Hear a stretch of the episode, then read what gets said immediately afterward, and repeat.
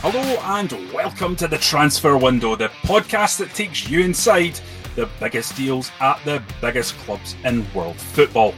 I'm Johnny McFarlane and joining me today are our transfer market insiders and pundits extraordinaire Duncan Castles and Ian McGarry. This week, Manchester City eye talented Lille attacking midfielder Nicolas Pepe as star wingers Leroy Sané and Raheem Sterling's immediate futures remain far from secure at the Etihad. Stunning reports have suggested P S G and Man City have serious questions to answer regarding their application of financial fair play. We take a deep dive into the potential ramifications as UEFA gets set to deal with the developing scandal. And it's a Manchester derby at the weekend and Pep Guardiola has been keen to stress not to expect tactical fouling. We explain why the Catalan coach should be proud of their strategy and why it's helped them to dominate the Premier League this year. Okay, guys, we've got so much to talk about this week, but we always like to start on a transfer story, and Duncan has some news. Duncan, what's happening at Manchester City? Yeah, Manchester City, as ever, are... Um... keeping their options uh, wide open when it comes to further strengthening their attack, further strengthening their team, um, giving Pep Guardiola what he wants in the transfer market so they can go and, and deliver what Abu Dhabi want, which is the Champions League. Um, they realise that they have potential problems with um, Raheem Sterling and Leroy Sané. Um, Sané has been somewhat disruptive in the dressing room this season. He was left out of the team um, early on in the season by Guardiola because he wasn't happy with the way he was training. Uh, there is a potential contract issue there, and there's a suggestion that Sané um, would be prepared to move elsewhere if he got um, a good offer, or use a good offer from elsewhere to um, leverage his, his contract situation at Manchester City in, in exactly the same way that Raheem Sterling has been doing um, over the last few months. Um, so they're looking for players who can play in that key position, um, sort of the second line of attack, either as a winger or playing slightly more inside, um, who can score goals, who can create goals. And one of the top talents in Europe at present is Nicolas Pepe at um, Lille, who are currently second in Ligue one. Um, with a very young team, um, actually brought together by uh, Luis Campos, who was the technical director at Monaco, who was responsible for bringing in um, that super squad they had that ironically knocked uh, Manchester City out of the Champions League in, in Guardiola's first season. Pepe scored uh, eight goals already this season, uh, playing mainly from the right wing, um, and set up seven uh, for Lille's attack. Uh, he's twenty-three, um, French-born Côte d'Ivoire international, uh, extremely fast, extremely skillful, relatively tall. Um, so fits fits the profile of player that that, that suits um, Guardiola's system. Um, Lille have a model in which they sign younger, talented players, bring them through the Ligue One system, and are prepared to sell if they get good offers for them down the line. In fact, their expectation is they'll sell their better players. They rejected a thirty million euro offer from um, Lyon um, on the last day of the summer transfer window for Pepe. They have significant interest from other European clubs, um, and but they, they feel there's a possibility that City Um, could bid if they have to, if those problems continue with um, Sané or, or Sterling. The valuation, I'm told, from Lille's end is around fifty million euros at present, although they think they could possibly get more if more than one of the, the Champions League super clubs bid for the player. I think it's interesting as well, um, what you said, Duncan, about they're a club who look to develop young players and then sell them on at much higher value. Top of that uh, very um, interesting list of uh, alumni is, of course, Eden Hazard, who played at Lille before moving to Chelsea um, in twenty eleven, I think, or twenty twelve, sorry, he moved. Um, so it, it is a selling club. Um, I think for Manchester City fans, there, there will be concern um, that in what appears to have been a halcyon sort of, uh, what, seventeen, eighteen months, when Manchester City obviously won the title for the first time under Guardiola, uh, making the hundred-point mark in, in on the way. Sané was electric uh, in his performances during that season. Um, he got left out of the Germany squad for their disappointing World Cup campaign and then came back. Uh, and Guardiola himself pointed out that he had expected more from him.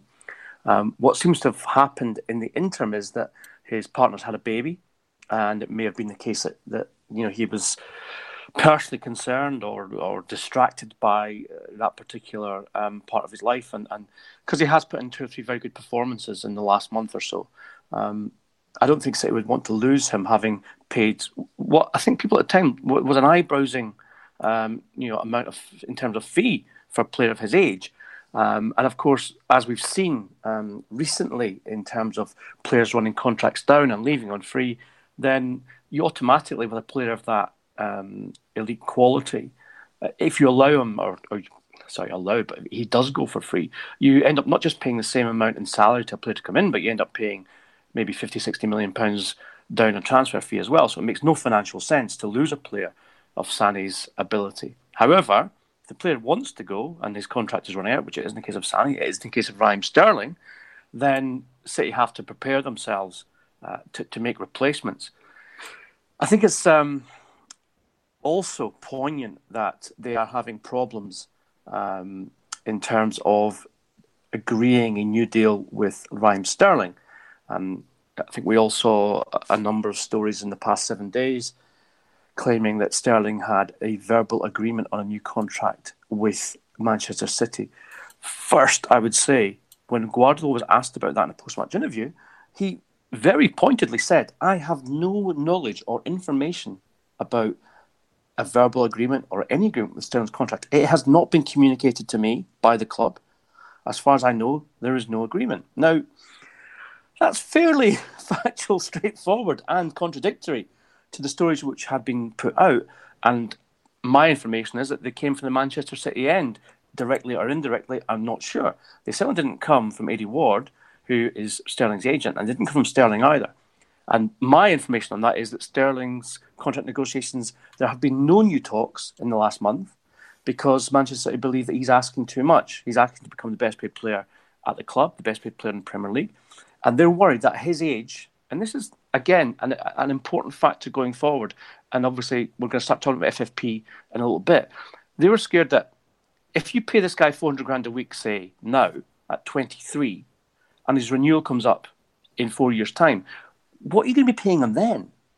And this is going to be a problem for the elite clubs and younger players. I, I stress younger players because obviously stellar financial contracts have gone to Ronaldo and Messi at Juventus and Barcelona respectively recently. But those players are thirty-one and thirty-three. It's their last big contract. So you can afford to pay that money because there's going to be value only in the playing side, not in the resale. But with players at twenty-three, if you award them contracts that are worth twelve and a half, fourteen million pounds per season, when they get to their peak in four years' time at twenty-seven, twenty-eight, they're going to want double that. Now that is unsustainable for any football club, never mind Manchester City. So with Sané, it's a similar situation. Um, if he's demanding too much, then what's his renewal um, figure going to be in four years' time? Sterling the same. And there is a discussion currently happening, albeit informally, between the top clubs, the elite clubs in Europe, and certainly in the Premier League, whereby there is they're going to take a stance. And they're going to say, we're not going to pay this amount of money to this uh, to a player that young, because if we do so, and everyone else comes and asks for the same money, then the wage bill, which of course is the um, one of the basic calculus of F F P, it will be unsustainable. Well, yeah, that's a, sorry, well, Duncan, go ahead. Yeah, I just um, mention that like, we've been discussing Sterling's uh, position for a few weeks on the transfer window, and it, it, it's very clear um, in terms of the way a player and his agent will address uh, when they're in the position they are. Raheem Sterling has been, if not the best player for Manchester City over uh, the last two seasons. He's been very close to it, and he's been very important to their success. He's demonstrated everything he's he could reasonably expected of him to demonstrate on the pitch. Um, he's at a young age, he's English, um, he has everything in his favour in terms of valuation on the transfer market. Um, therefore, with his contract running down, he with and his agent are going to ex- exploit that situation to get the maximum money possible, and they'll look to um, other clubs uh, to give them options and offers, and use that as a, a bargaining tool against Manchester City, in awareness that Manchester City have never let any of their star players leave. Um, none of them have been sold of Manchester City's volition since Abu Dhabi took over the club. But in awareness that they're not sold and they get the contracts that are required to keep them at the club. Uh, and also, Sterling's already substantially well paid. So should he make that calculation that what Manchester, Manchester City aren't prepared to offer me what I can get elsewhere? Should Manchester City decide to say, on this, in this particular interest, we draw the line, we're not going to pay this player? He knows he can leave on a free transfer in a year and a half's time and get um, a substantial sum of money as a signing on fee, because the club uh, who would have been expecting to pay probably in excess of one hundred million for a player of his quality will be getting him transfer fee free, and that money should be redirected at least partially to his salary, as Alexis, Alexis Sanchez did Um, upon leaving Arsenal, and, and the reason why Alexis Sanchez has such high wages, that you know, joint highest wages at Manchester United at the moment, and wages that are being used by Raheem Sterling and in his negotiation with Manchester City, is because he used that tactic when it was open to him. So we'll see this happen again, again, again in football, as long as broadcast revenues go up, as long as the total income of the clubs go up, as long as we have a contract system which allows players to leave for nothing at the end of their contract. They will leverage to get the maximum cut of those broadcast um, and earnings from a club as possible. Well, with wages rising at Manchester City, it looks like, guys, what position are they in to actually deal with handing out contracts like that, given their current financial fair play woes that have been all over the press in the last few days? Oh, I think, Johnny, it's, it's fairly obvious that... Um... As we said, the stipulation, one of the major stipulations for financial fair play is the ratio of um, salaries paid to turnover. Now, if you increase a player's wages, if you double a player's wages, which in, in the case of um, uh, Sterling, what he is asking for, then it doesn't, you know, it's not, it didn't take a rocket scientist to um, see that that is going to have a major influence on the overall expenditure in the club.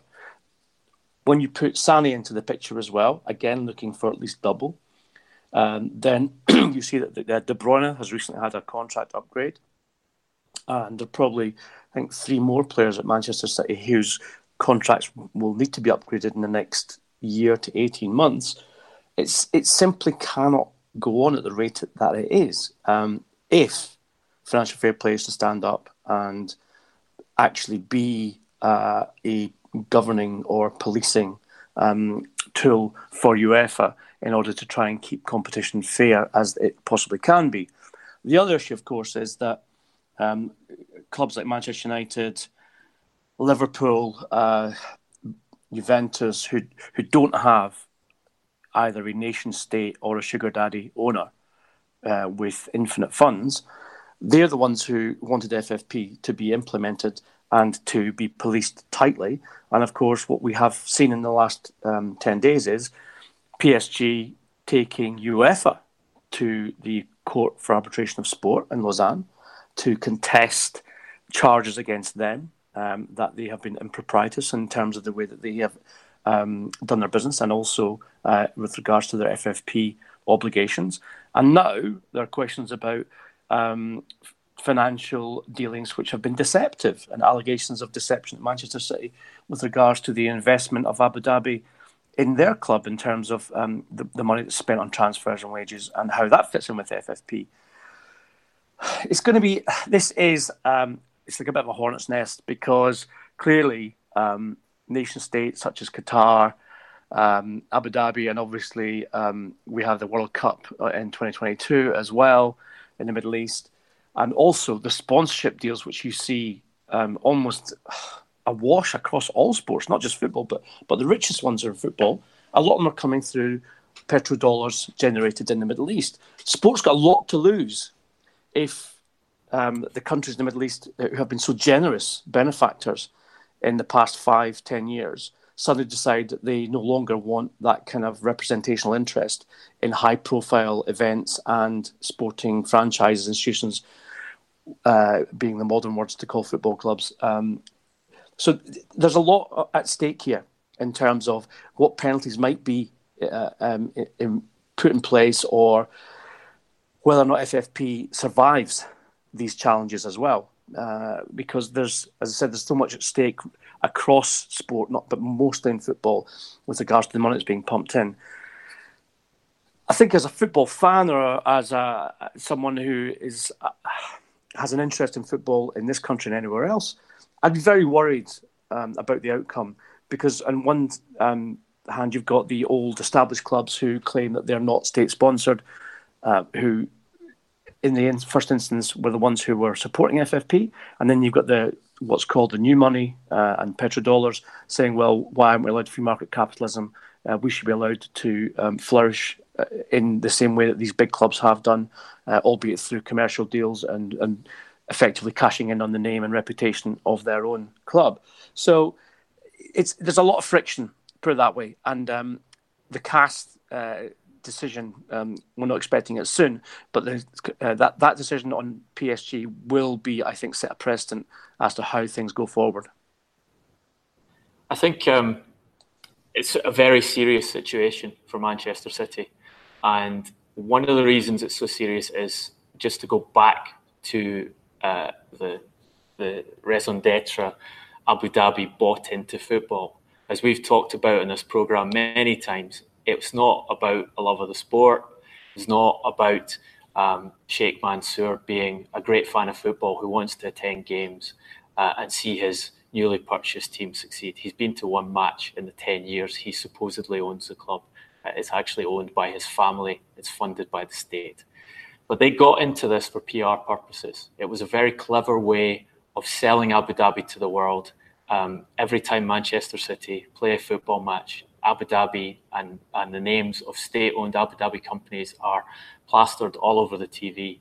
Almost every time an article is written about Manchester City, Abu Dhabi is mentioned. Um, they've spent, uh, well, These these um, revelations are, are are kind of reassessing how much has been invested by Abu Dhabi and Manchester City. I mean, by the, by the club's own account, it's well over a billion pounds of investment directly from Abu Dhabi, from from uh, Sheikh Mansour, as, as they put it, and that's excluding the sponsorship. Um, the, the, uh, the figure from foot, football leagues, Duncan, is two point seven billion over the last seven years through its shareholders yeah. and overvalued sponsorship contracts. Exactly. So that you know, let's take that, that figure as a as a working model, two point seven billion. Even if they put two point seven billion in, that to buy that kind of uh, sponsorship and advertising in a in a in a standard fashion on the market, so to buy space in newspapers or on T V, it would get a, a fraction of the coverage they get by owning Manchester City. So as a business proposition, it was very clever way to do this, to buy a football club, turn it into one of the best football clubs in the world and get constant, um, relatively low-cost exposure. It was also a political tool um, to increase uh, Abu Dhabi's importance on the world stage. Abu Dhabi is a, a country which is um, you know, in, in a very delicate uh, geopolitical situation, effectively at in a, in, in a soft war with Qatar, one of its neighbours at present.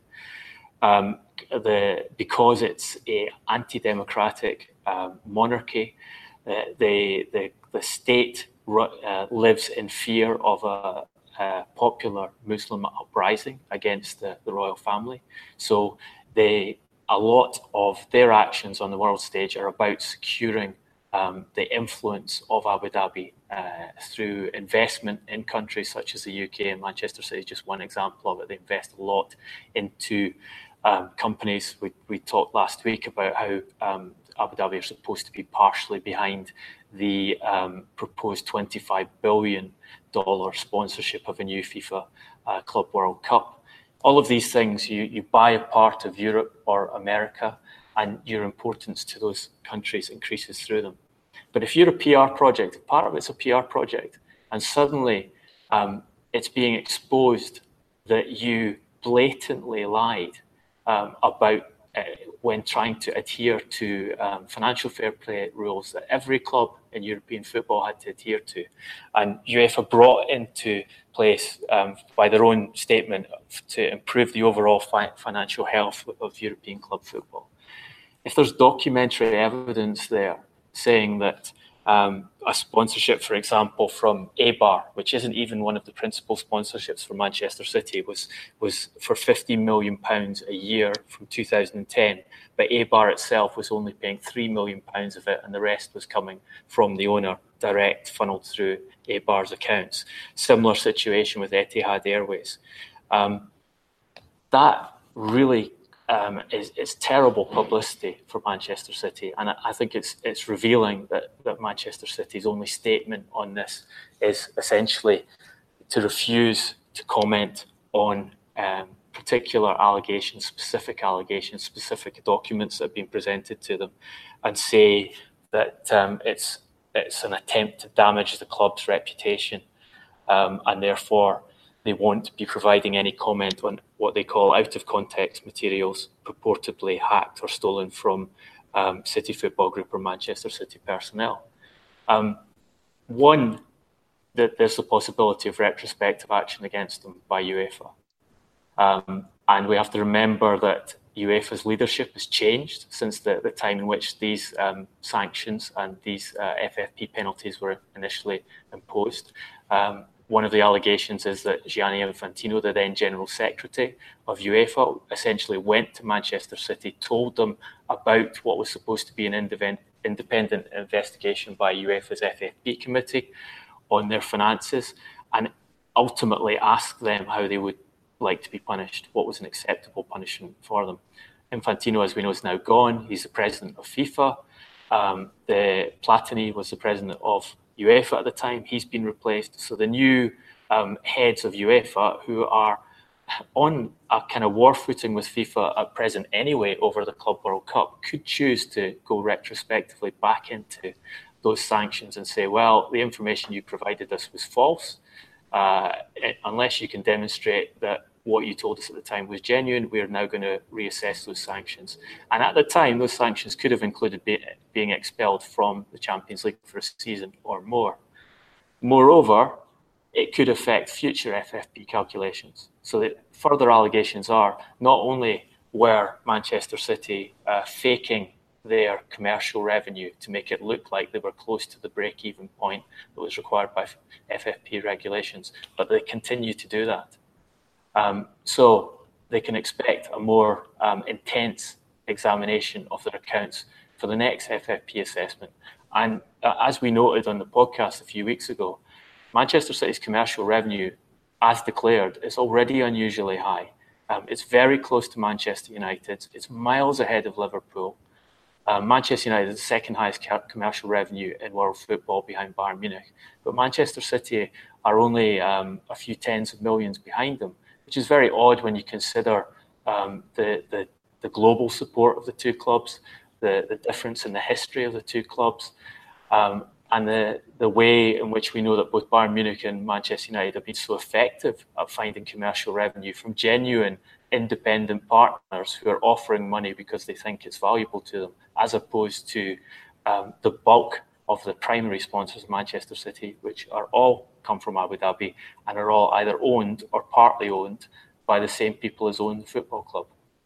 Yeah, and I suppose the question will be from people listening to this, what's the point of F F P? If, if they're not going to actually follow the rules, if they're going to have people within the organisations that are going to facilitate teams like City and Paris Saint-Germain sidestepping them. I mean, is this a good thing in the first place? One of the um, cyclical and eternal problems in football, Johnny, has always been the fact that it's self-governing. And so if you se- if you have a self-governing um, authority, then effectively you have always got a conflict of interest. There will always be people involved who are supposed to be part of an independent inquiry or independent sanctions committee or um, an independent um, review of a particular issue or case or club, who actually have either history or an interest in what they're doing as well as what they've been appointed to do.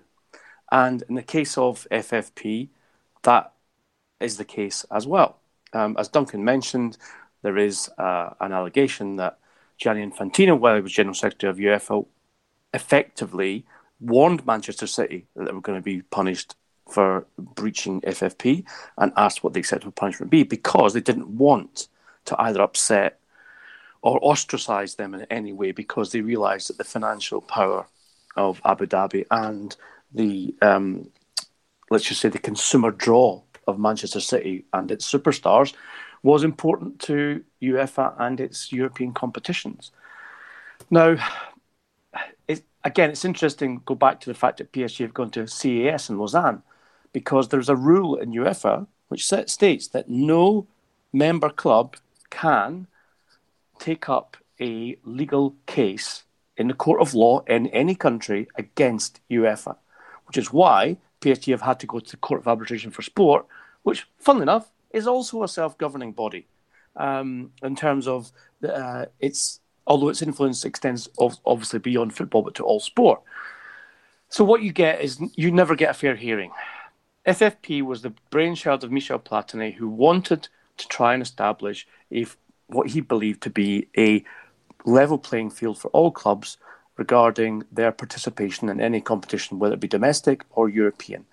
And in doing so, they calculated a format or a, for, a formula which um, said everything is based on your club's turnover, which then relates to the wages you pay, the transfer fees you pay as well, and the sponsorship and commercial agreements you enter into.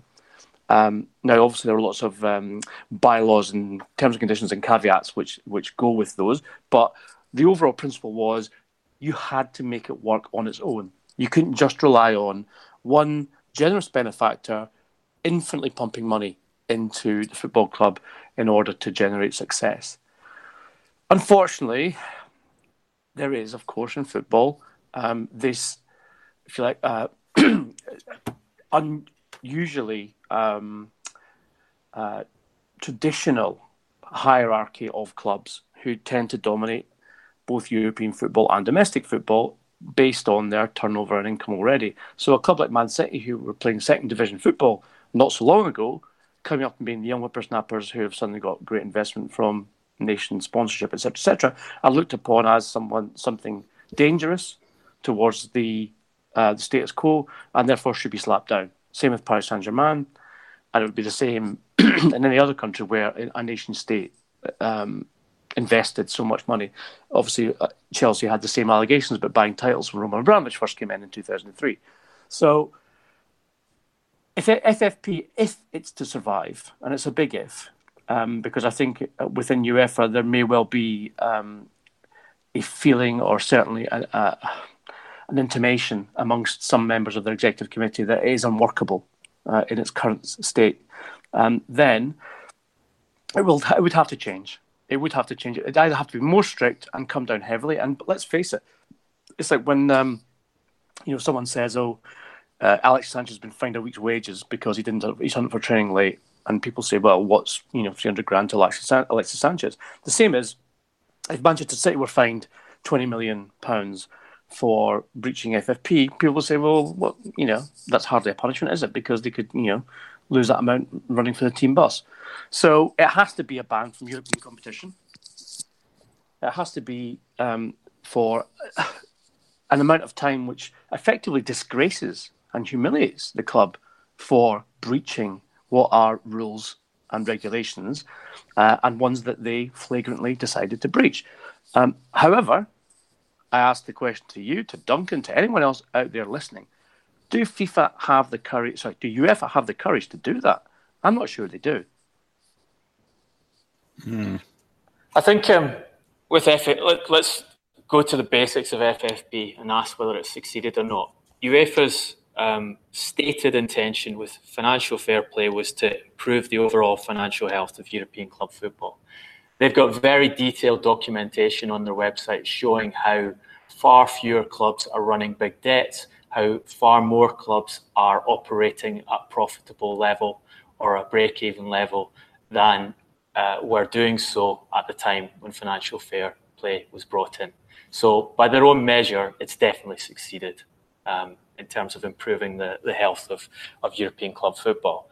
Now, the Manchester City Paris Saint-Germain argument is it was a system designed by a cartel to stop us from um, spending, investing money in football, which we have and we want to invest in the game, and to stop us from uh, pushing ourselves to the top of uh, the European game.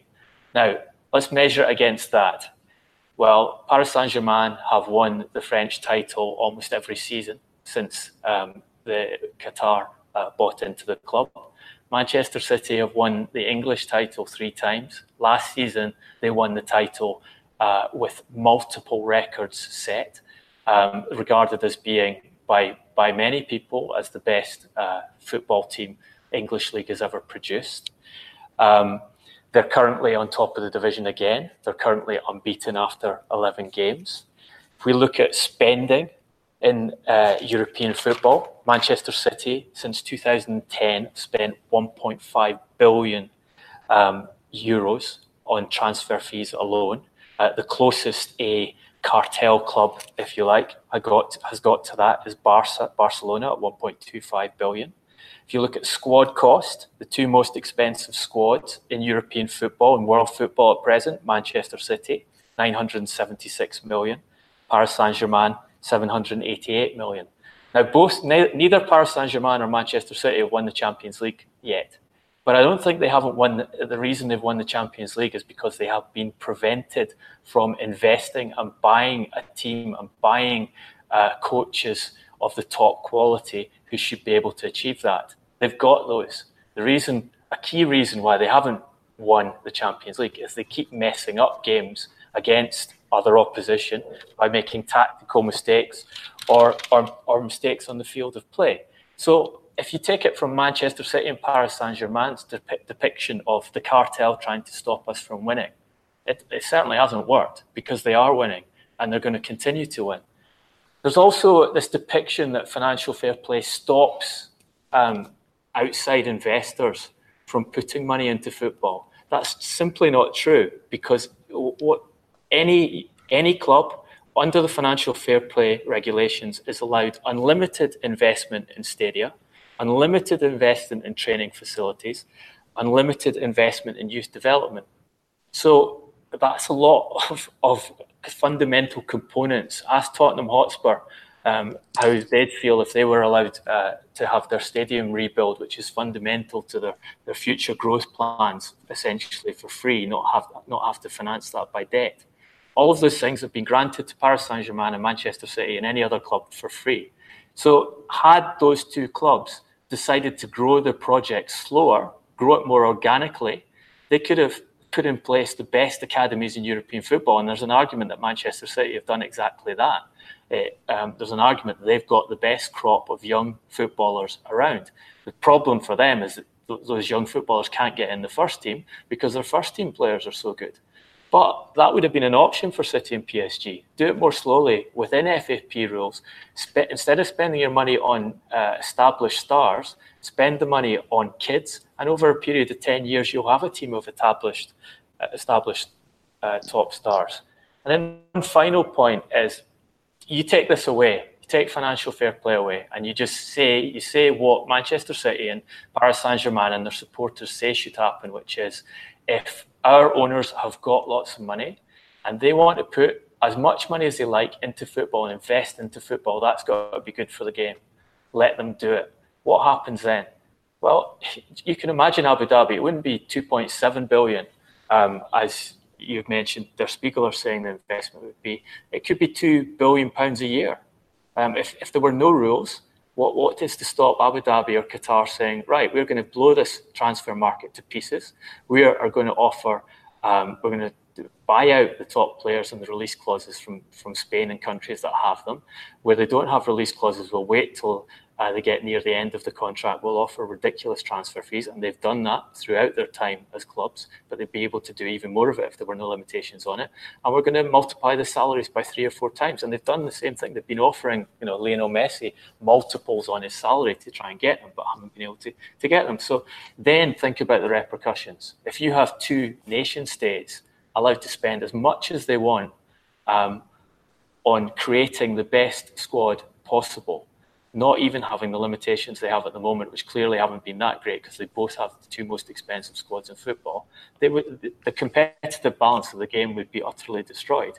So there is sense in saying, um, one, for the purposes of having a, a more entertaining sport, that you limit the spending of certain clubs. And we're talking about a, an extreme situation. We're not talking about individuals buying football clubs. We're talking about nation states and very rich nation states buying football clubs.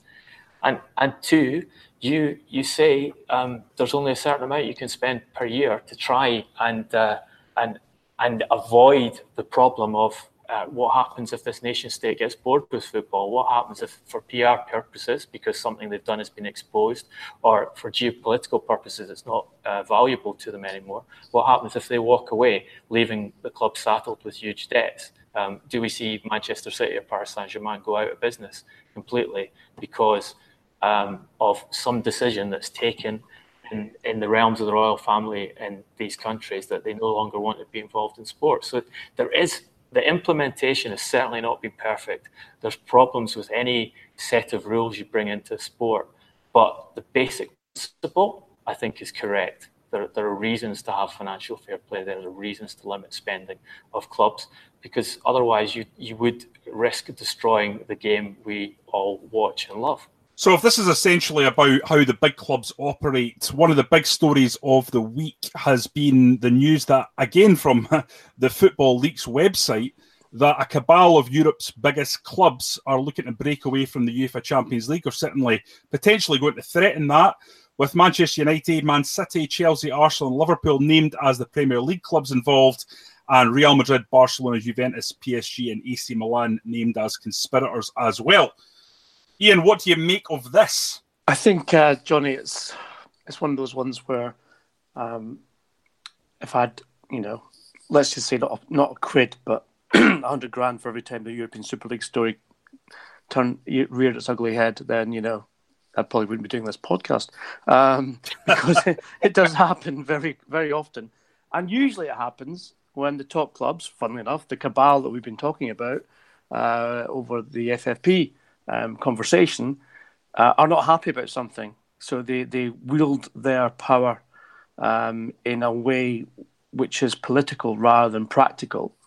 It's no coincidence that this story was, let's just say, um, it was put out there uh, in a very, very big way in the wake of the summit uh, in Africa, the FIFA summit, where the um, possibility of a new FIFA World Cup Championship um, was um, was raised and was debated um, with regard to the possibility of it happening either annually or every four years, um, with exceptional amounts of uh, money inputted, funnily enough, yet again, by petrodollars in the Middle East.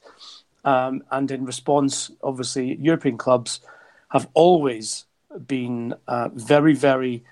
sensitive about their players being involved in uh, any external matches out with the European season or European Championships or World Cup, which they've obviously accept are a necessary part of the football calendar. So the proposition that their players, whom they pay very well um, and whom they uh, want to value and protect from any kind of injury or burnout or fatigue, then Yeah, I, I genuinely believe this is, is political posturing on behalf uh, of the big clubs. They do not want uh, a World Club Championship, and I, I believe in any form. And if they do want a, club, a World Club Championship in in a, in a form, they want to be at the forefront of negotiating the terms of that in order that it suits them, and that what prevails will not be uh, necessarily counterproductive or negative for their chances uh, and their ambitions in their own domestic competitions and or uh, the European competitions uh, in the Europa League and Champions League, which currently exist. So, yet yeah, again, we've got a, a sort of standoff between the big clubs in Europe, who are effectively putting a warning out to their own delegates on the FIFA Executive Council, so the so UEFA in this case, to stay strong, stand strong, do not allow, allow themselves to be um, trodden on or bowled over or charmed, by Gianni Infantino and petrodollars into setting up a contract for a World Club Championship. Uh, as effectively what they're saying is, if you do, then we will take action and we will form our own league, which means UEFA would be damaged, obviously, because the Champions League would become, you know, a, you know, a secondary competition if it was deprived of the, the biggest names in European football. Um, and effectively, they're, they're flexing the muscle, the financial muscle as well. They're saying, without us, your Champions League, your Europa League is nothing. Uh, so therefore, if you try to go behind our back and negotiate something with FIFA, um, which we don't like, or we are not fully represented, or we're not heard on, then this is what we're going to do. As I said, it happens every couple of years, and nothing's happened in terms of European Super League yet. I don't think it's going to happen in this instance either. Um, the whole sort of, you know, nineteen years, no relegation thing is nonsense. So, I, I, yeah, as I said, Johnny, I, I, I think this is something which will not come to any anything. I think it's just basically to get UEFA's Executive Council worried um, about what the big clubs in their particular association feel about the World Club Championship and get them talking to the chief executives and administrators of the, the elite clubs in Europe to make sure that um, whatever happens, if anything does regarding the World Cup Championship, that they um, they have their voice heard.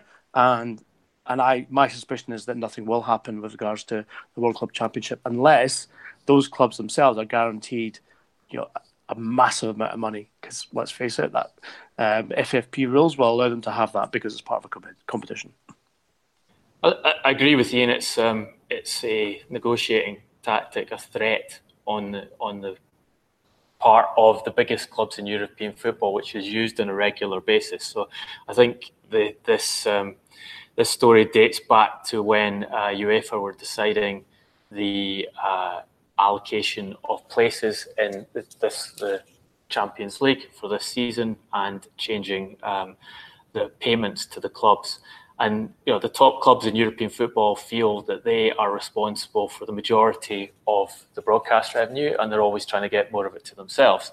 So what they did um, in this last round of negotiations was increase their access to the Champions League. So now Spain, Germany, England and Italy all have four guaranteed places in every Champions League competition going forward, whereas previously for many of those nations it was three and a half because they would have to, to play off for that fourth place. That's now gone, which um, which makes it much easier for Premier League, um, top Serie A teams, Bundesliga, et cetera to plan for the next season. And the cost is for countries like Scotland, where Celtic now have to go through three rounds of, of uh, qualification. Four rounds, very, mate. Four rounds then, it's even yeah. worse. Yeah. Qualification very early in the season, the team not properly prepared with with the most important part of their um, annual budget on the line in each of those matches.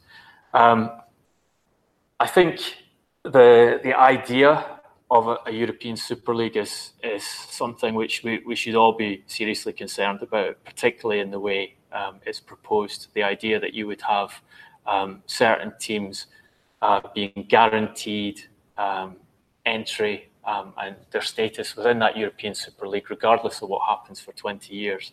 Like we were talking about the, the proposals for the Club World Championship last week, but far worse. It goes against the whole spirit of football, which is that a team should be able to, should have to earn its right to appear in the top stage, and it should be under threat of losing its right in every season. Um, and that is one of the reasons why football is interesting to watch, because, it, because, because there are those, those dual penalties.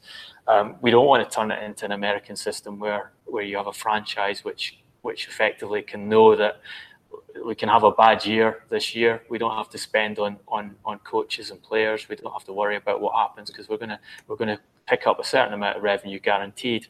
And uh, and we can have a go in a few seasons' time. I think it, I think it would fundamentally alter the way football is, and, and would be damaging um, all the way down the system. So, if if there is ever to be a European Super League, you want it to be set up in a way that everyone has potential access to it. You don't want cartels. That in principle, the idea of watching Barcelona play Manchester City Um, twice a season or more guaranteed, and having that level of, of match um, regularly on the television sounds great. I, I think actually it wouldn't be so great because um, what makes those matches special is partly because they're infrequent, um, and partly because they're interspersed with matches where you've got more of a of a differential between the teams. Um, and part of the you know the joy of watching Premier League, for example, is that you, to watch and see if there's going to be a shock result, to see the underdog team um, having a, a genuine opportunity uh, to beat the better teams in the division, which they which they do have, um, because access is open to everyone.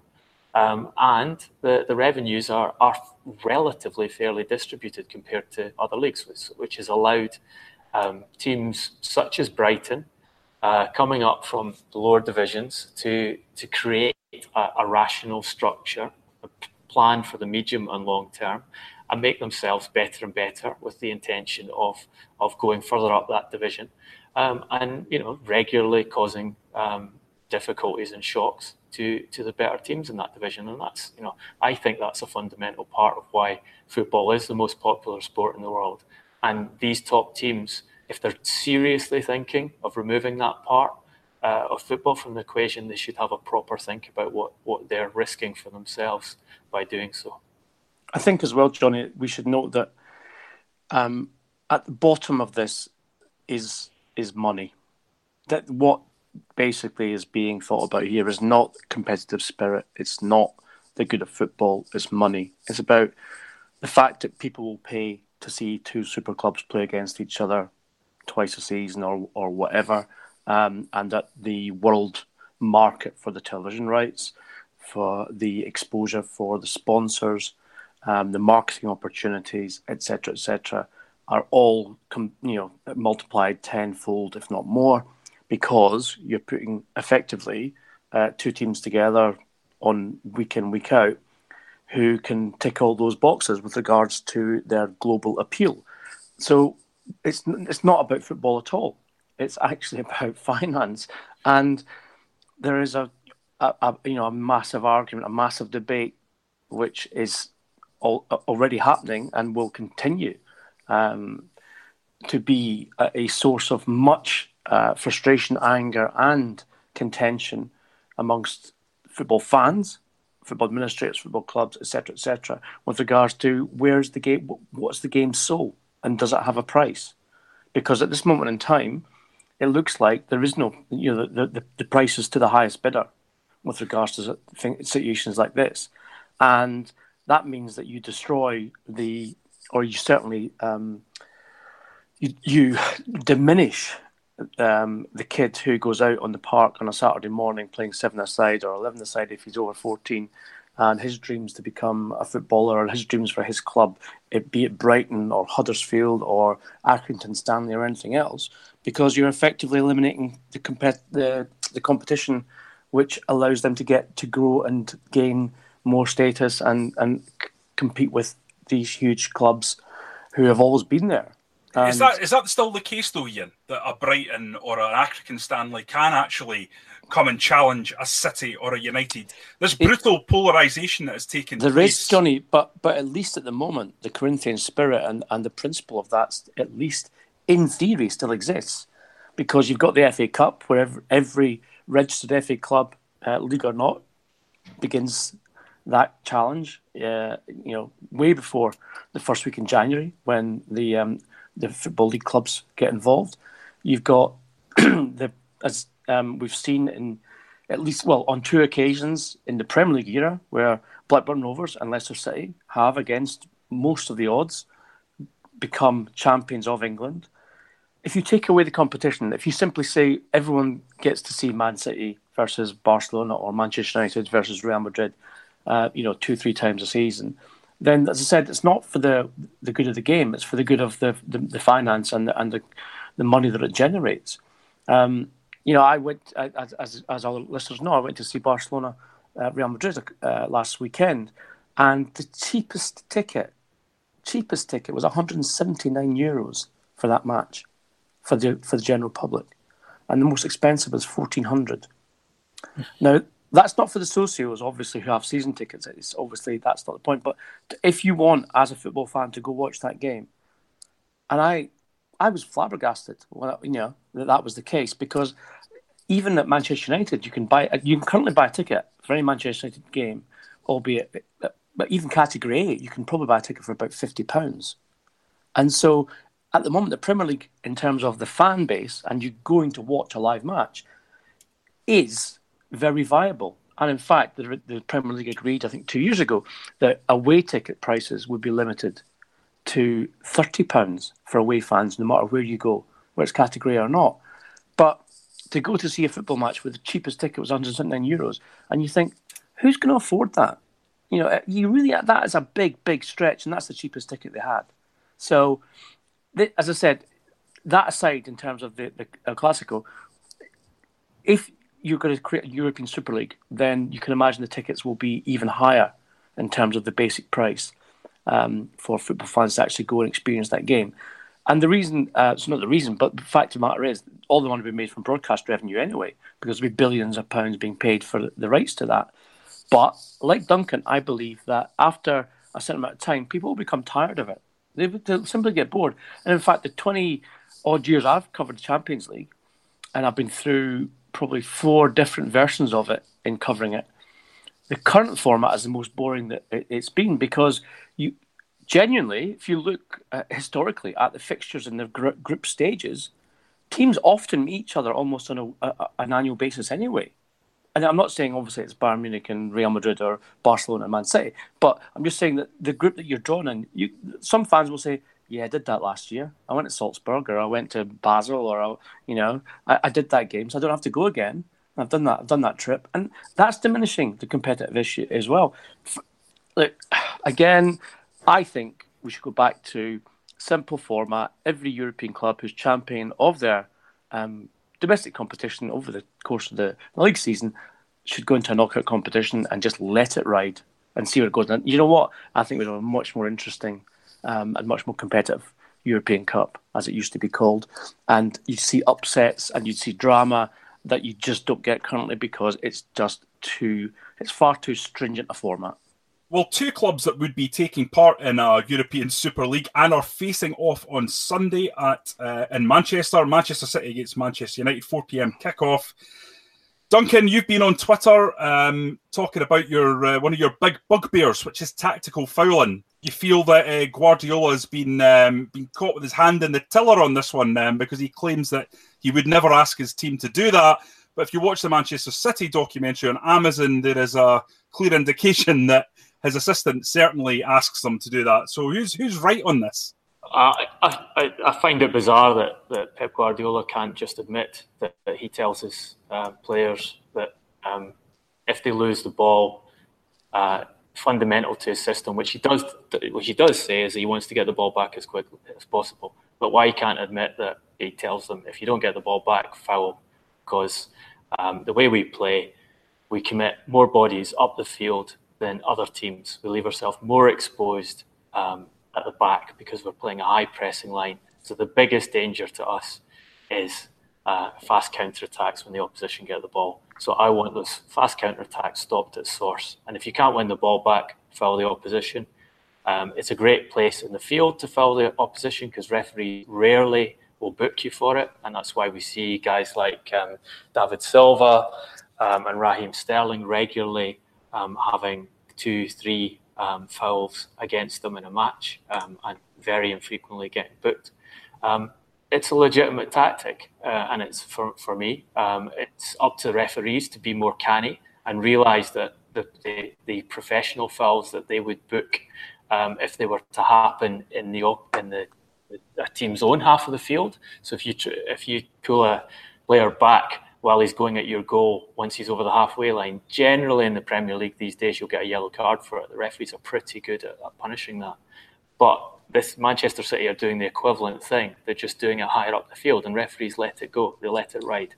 Now, why Guardiola can't just be honest and say, yes, it's a tactic I use, when specifically asked about it, I don't understand. I mean, uh, you say it's a bugbear. I, I find it interesting as a tactical approach and an examination of, of what made Guardiola's team successful last season when they'd struggled in the first season. And to me, it's clear that he had a look at English football and realised Um, while he'd been complaining about the, you know, the laxity of the refereeing and the fact that his players were getting kicked a lot and referees weren't doing much about it, he realised, well, I can exploit this, um, and I can use fouls um, at the top end of the field to improve my defence. And again, if you if you listen to him in separate periods, he talks about de- how defence is fundamental to his tactical approach. He's quite happy to admit that and explain that you can only attack well if you defend well, and the basis of it comes from defending. So all the bits are there. It's just when he's directly questioned, he says, um, no, I don't do that. And that despite, despite, as you say in the Amazon uh, documentary, uh, Mikel Arteta being caught on, on camera telling his players to foul um, when the opposition get the ball before um, before a particular match, despite Guardiola's assistant of many years at Bayern Munich and Barcelona, who's now um, the coach of uh, New York City, uh, Dominic Torrent, giving an interview at the start of the season where he explicitly said the first five seconds after you lose possession are fundamental to Pep's strategy. He tells the players to get the ball back or make a foul, despite these things being there. Um, despite the statistical evidence, and you know, I, I wrote a piece last season for the Daily Record December last year where I looked at the rates with which every team in the Premier League foul when they don't have the ball, which is the key, because um, you, you essentially only foul when you don't have the ball. So if you want to see if one team is is is more likely to foul to stop the opponents, you've got to um, control for the time spent on the ball. And I looked at it, and Manchester City's rate was almost thirty percent higher than uh, the average for the Premier League. I also looked at all his previous teams, and every single one of them, um, Barcelona, Bayern Munich, the previous Man City, had always been well above the divisional average for fouling when the opponents had possession of the ball. They all have high rates. Quite often he had the highest rate in the division. So it's a clear pattern in the way he plays. And there are other statistics out there that other people have, have done, more fine-grained statistics which show the same thing. Interestingly, they're not first. They're not the most, um, not doing it at the highest rate in the division this season. Um, they're, they're fourth. They're still well above the uh, the Premier League average. I think they're twelve percent above the Premier League average this season. But the ones that are doing it the most are Arsenal. Um, which again is probably quite telling in that Arsenal are playing a high line. Um, they're quite fragile defensively. Um, so you know, Emery's obviously uh, instructing his players to to get the fouls in early when they lose possession to try and protect themselves.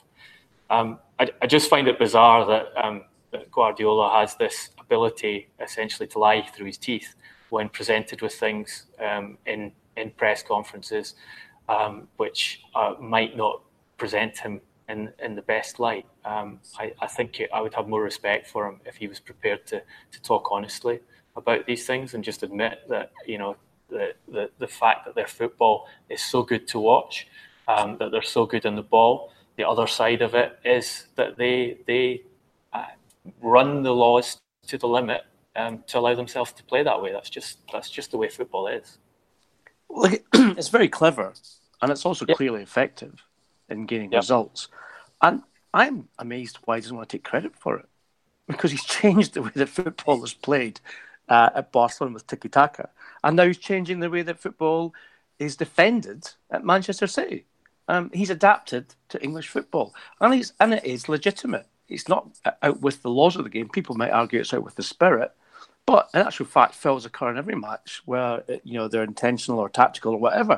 So I just, I, I, I I'd be holding my hands up and saying, you know what, I'm a genius.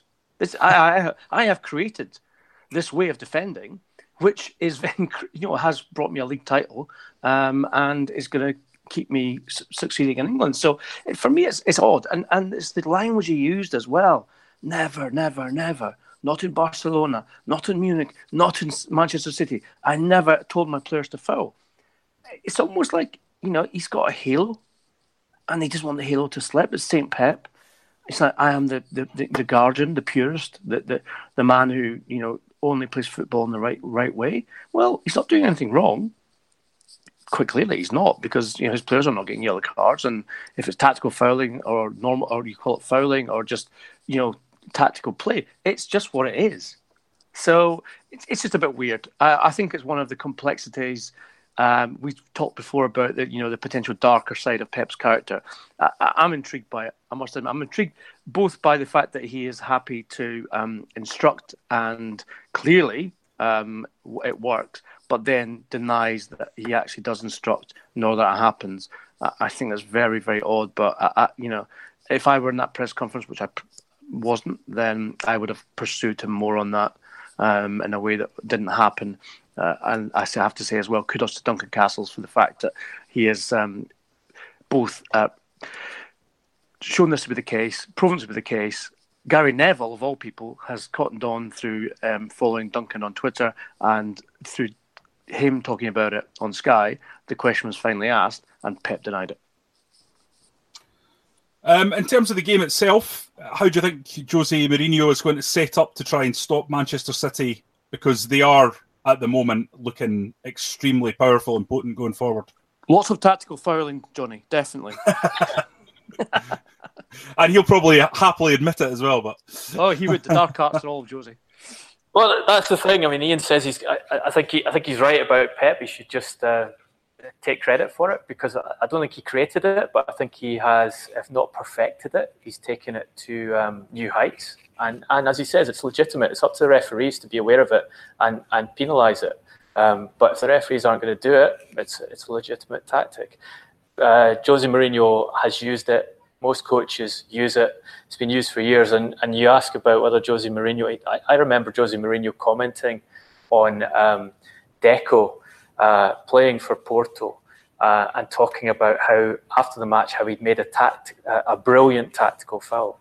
So he, he had no shame about um, saying, uh, praising his players Uh, for for implementing something he'd asked them to do, um, and you know, brilliant is the thing. Is you you foul when you have to foul to protect your team, and and you, that helps you win games, which is why uh, Pep Guardiola has his team doing it, and why why his team are winning so many games, or one of the reasons why his team are winning so many games. It allows them to attack the way they do, and that's the you know that's the key element for for him.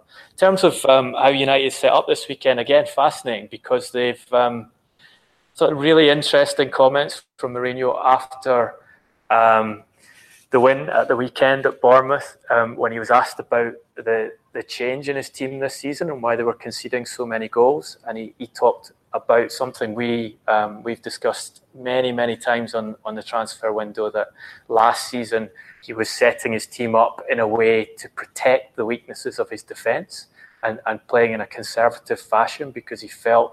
Uh, it would cost him goals if he if he played more openly in matches. And this season, he's, he says he's trying to be more balanced and trying to to use the attacking um, strengths of his team um, more. And the cost has been they're conceding a you know a rate of well over a goal a game. Um, and a, a fascinating discussion from him. But what that brings into the derby is a question of of how they set up for that, because they have been playing more offensively. They have been playing more open. Um, he has been using more attacking players in this setup with, you know, with Juan Mata in there, um, Fred in for the last two games, who's uh, better going forward than he is uh, defensively. Um, can he do that against Manchester City? I honestly, I don't think if he goes open against Manchester City, they have any real chance of, of winning the game. I would expect him to to come up with one of his tailored plans. Not to say that he won't attack early. As I've said many times before, quite often when he has these um, plans for games, he tries, he, he instructs his team to to to to press hard and try and score an early goal, uh, because that he feels that's the best situation in which to defend. If you've got that early goal, then the other team, and you know with Man City it's particularly important, have to open up more and go for you, and then you can score further goals in the break.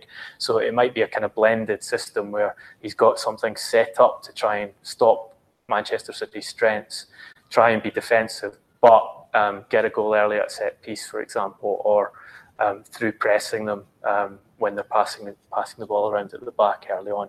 But um, I think it's a very tough game for Manchester United, given the the fragility of the team at present and um, and the quality with which Manchester City are playing just now. Okay, we can talk about this game in a little bit more detail here in the quickfire round, because what we're going to do is pick a combined eleven for Manchester City and Manchester United. We're going to start with you, Ian, the goalkeeper. Who do you select? I'm going to go for David De Gea in this instance, Johnny, because I think he's still the best goalkeeper in the Premier League. Shot stopping, um, his interventions, saving with his legs, making saves you don't expect him to make. I think he he remains, yeah, the best. So I, I admire Ederson, but I think De Gea still still steals it. Okay, well, we're going to play a four three three, and we're going to start with the left back. Duncan, who who are you going to have in there? Uh, I think it has to be Benjamin Mendy. Um, ah, your old mate, Benjamin, back from back from injury and uh, and showing his showing his uh, quality again. I think he's uh, far ahead of, of any other of the um, options from the, the two squads, and that's that's shown in the amount of money that was, was spent to recruit him. Um, but yeah, Mendy at left back for me. Text just in from Mendy there saying Duncan's showing the wisdom of a graduated doctor with that. So uh, we're quite happy with that. uh, right back, Ian. Uh, I might surprise a few people with this one, but I think I think Ashley Young um, has been outstanding since he's been switched to his natural right foot um, in the last few games, and he shows athleticism which allows him to get forward and, and be a danger on the counter attack, as well as uh, getting back. A man for his years, um, got a lot of energy. Um, and in all honesty, one of the few Manchester United players I, I'd probably put in this combined eleven, but I do think that he he deserves his place. Ahead of Kyle Walker? I don't think Kyle Walker's been, had such a great season this year. I really don't. I think Ashley Young's been, uh, I said, better defensively, better attacking. Kyle Walker's got power, but I think Young has, has got more about him in terms of versatility. Okay, stand up for what you believe, Ian, that's what I say. Uh, centre-back, Duncan? I will go here for a player that obviously it's dependent on his fitness, but I think Vincent Kompany, um, and and particularly for a Manchester derby, because he has that understanding and uh, passion for Manchester City uh, through his long association at the club, um, and also a history of performing in the game. I think you remember he he, he was a he scored uh, last season um, in the.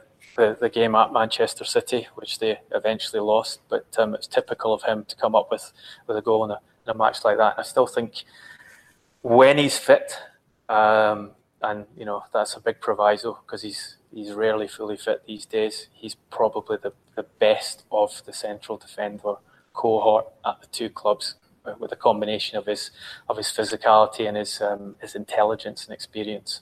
It doesn't make a lot of mistakes when he's fit.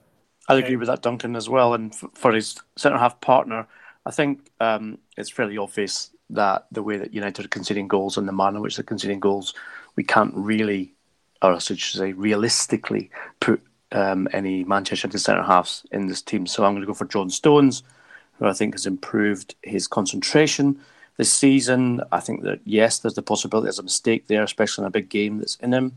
But I've been impressed with him um, this season so far. I think he's improved. I think um, also that his defending has got better. Uh, there was never any doubt about his um, footballing ability or his ability to dis- distribute the ball, but I think he's taken his defensive duties a lot more seriously, and I'd pair him with Kompany all day long. Uh, midfield pivot, Duncan. Who are we going to play that's going to dictate the flow of the game from central midfield? I think it, it, it, you're there, you're between the Nemanja Matic and Fernandinho. Um, and I think I'll go for Fernandinho because he's in better form at the moment. Um, Matic hasn't been um, at the be- at his best the last few weeks. And I think part of it is um, the pressure that's been on the team and the and the pressure that's been on the you know the manager that he came to Man United for. Um, Fernandinho is a very consistent performer, extremely important to, to City, and that, that, that the way he, he steps in between the two centre-backs when they're pushing players up the field.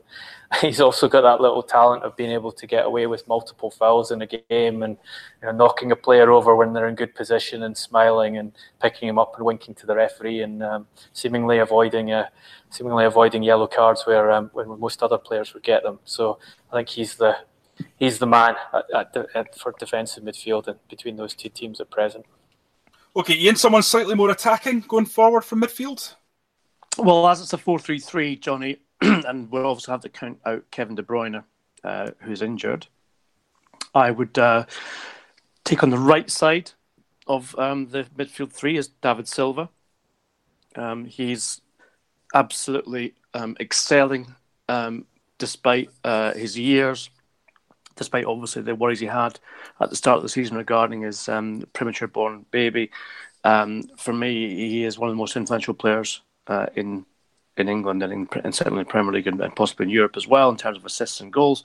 So um, I'd have to shoehorn Silva in on the midfield three rather than the front three, because I think we're going to have a bit of a, a barney about the front three, because they'll be the most contested. Duncan, it appears we have a left centre midfield spot available. Are you going to shoehorn Paul Pogba in his natural position?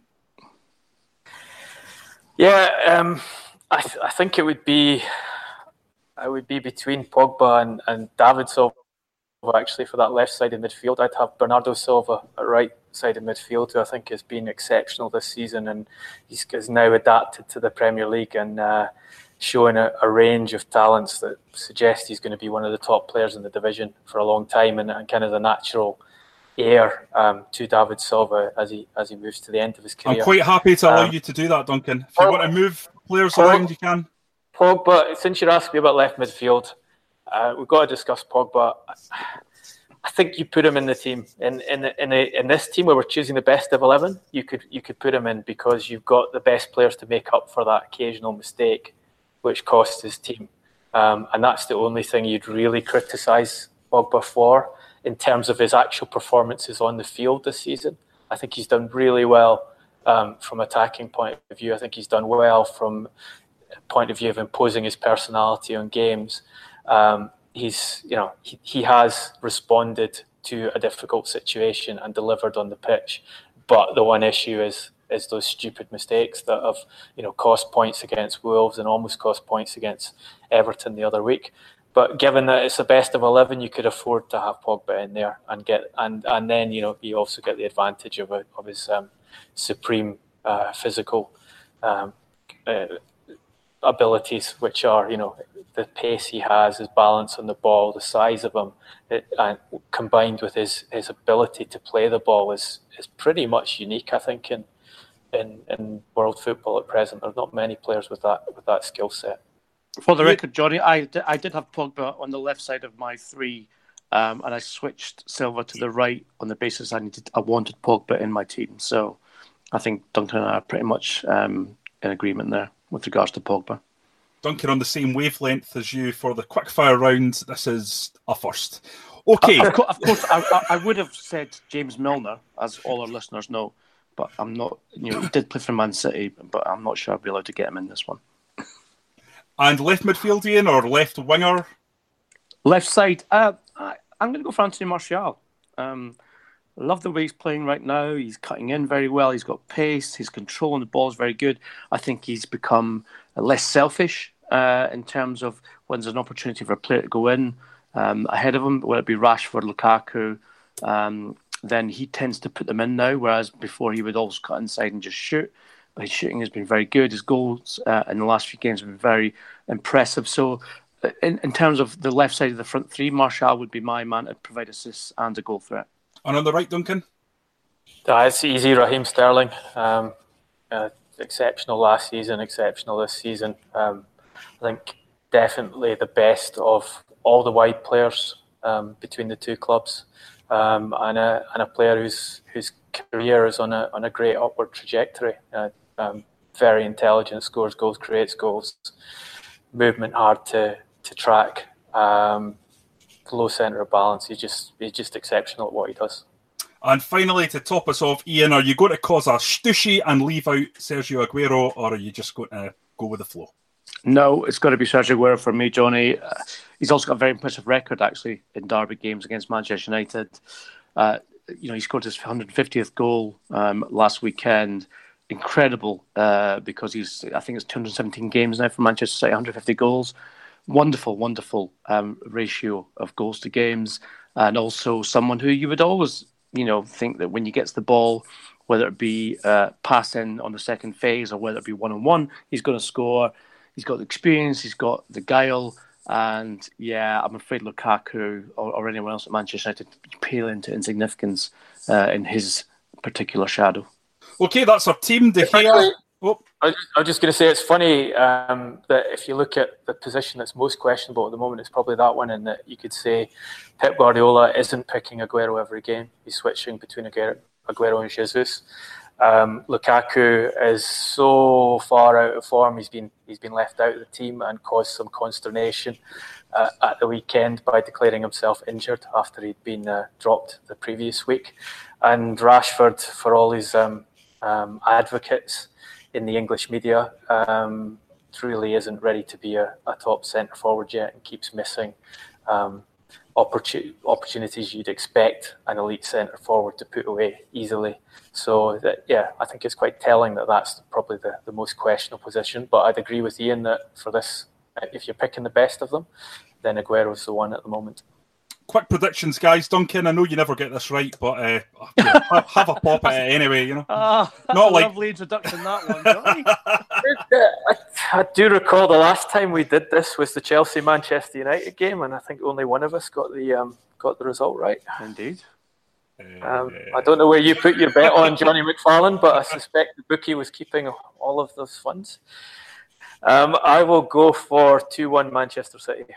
four one Manchester City. Ooh. I'm going to go for two two. Ooh. I think Mourinho's going to get right in their faces, very physical performance, and grab a couple of goals from set pieces. Well, Johnny, McBookie will give you fourteen to one on that. Yeah, if I had a spare pound. Indeed. And with that, I'm going to slam this particular transfer window shut. Just a reminder, we are looking for a sponsor, so if you like the idea of partnering with one of the U K's best football podcasts and talking directly to our listeners about your brand, get in touch through our social media channels. To continue the debate, we are all on Twitter and even have our own transfer window official account at Transfer Podcast. If you want to follow us individually, I'm at Johnny R. McFarlane, and most importantly, our pundits are at Duncan Castles and at GarboSJ. If you like the podcast, and we know that thousands of you do, please give something back by popping onto iTunes and giving us a five-star review, as this helps us reach as many listeners as possible. We'll be back next Tuesday before four p.m. Until next time, thanks for listening.